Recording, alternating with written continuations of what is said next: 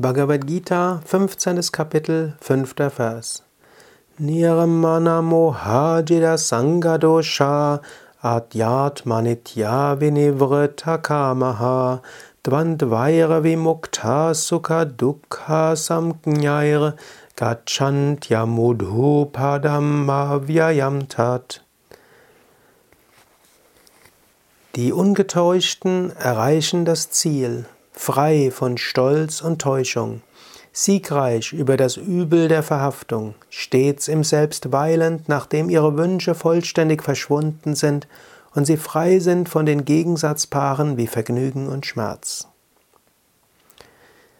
Wie kommen wir also zu dem höchsten Ziel, das höchste Ziel, das es zu erreichen gilt? Und Krishna sagt, frei von Stolz, frei von Täuschung. Du kannst dir dabei vergegenwärtigen, worauf du gerade stolz bist und dann dir bewusst machen, ich bin in Wahrheit frei von Stolz, denn Stolz ist eine Eigenschaft des Geistes. Du kannst dir bewusst machen, wo du dich wieder getäuscht hast. Und du kannst dir bewusst machen, du bist frei von Täuschung, denn Täuschung ist ein Aspekt des Geistes. Du kannst dir bewusst machen, wo bin ich wieder verhaftet. Und du kannst dir bewusst machen, Verhaftung ist ein Übel. Das ist schon mal eine wichtige Sache. Viele Menschen sind verhaftet, denken aber, das ist was Normales, ist etwas Gutes. Warum nicht?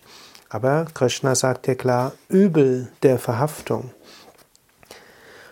Aber du brauchst dir keine Sorgen, um Verhaftung zu machen, denn in Wahrheit bist du jenseits von Verhaftung. Stets im Selbst weilend.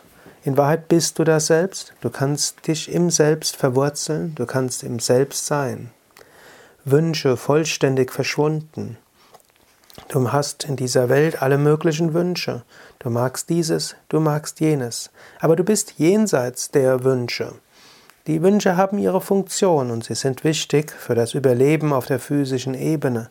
Du kannst nicht jeden Moment überlegen, was ist gut, was ist nicht gut. Die Wünsche helfen dir dafür. Aber du selbst bist nicht die Wünsche, du kannst die Ebene der Wünsche transzendieren. In dem Moment, wo du die Verhaftung an die Wünsche loslässt und im Selbst verweilst, bist du jenseits der Wünsche.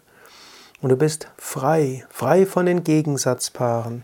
Auf der physischen Ebene gibt es Vergnügen und Schmerz und viele andere Gegensatzpaare.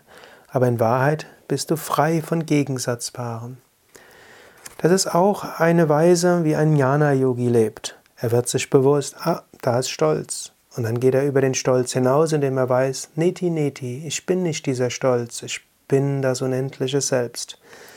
Er merkt, wenn er in der Täuschung ist, und es gibt viele Arten von Täuschung, und kann da heiter darüber sein. Es ist immer wieder lustig, in welche Täuschungen man hineingerät.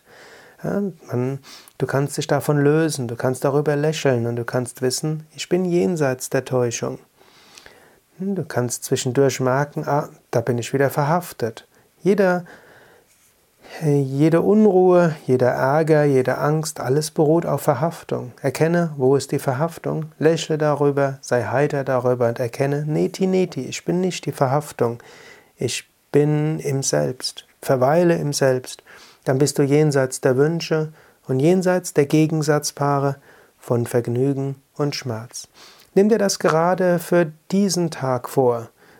Und nimm dir vor, an diesem Tag immer wieder die Ebene des Selbst zu, be zu betreten, immer wieder loszulassen, immer wieder die anderen Ebenen heiter zu belächeln, um dann dich im Selbst zu verwurzeln.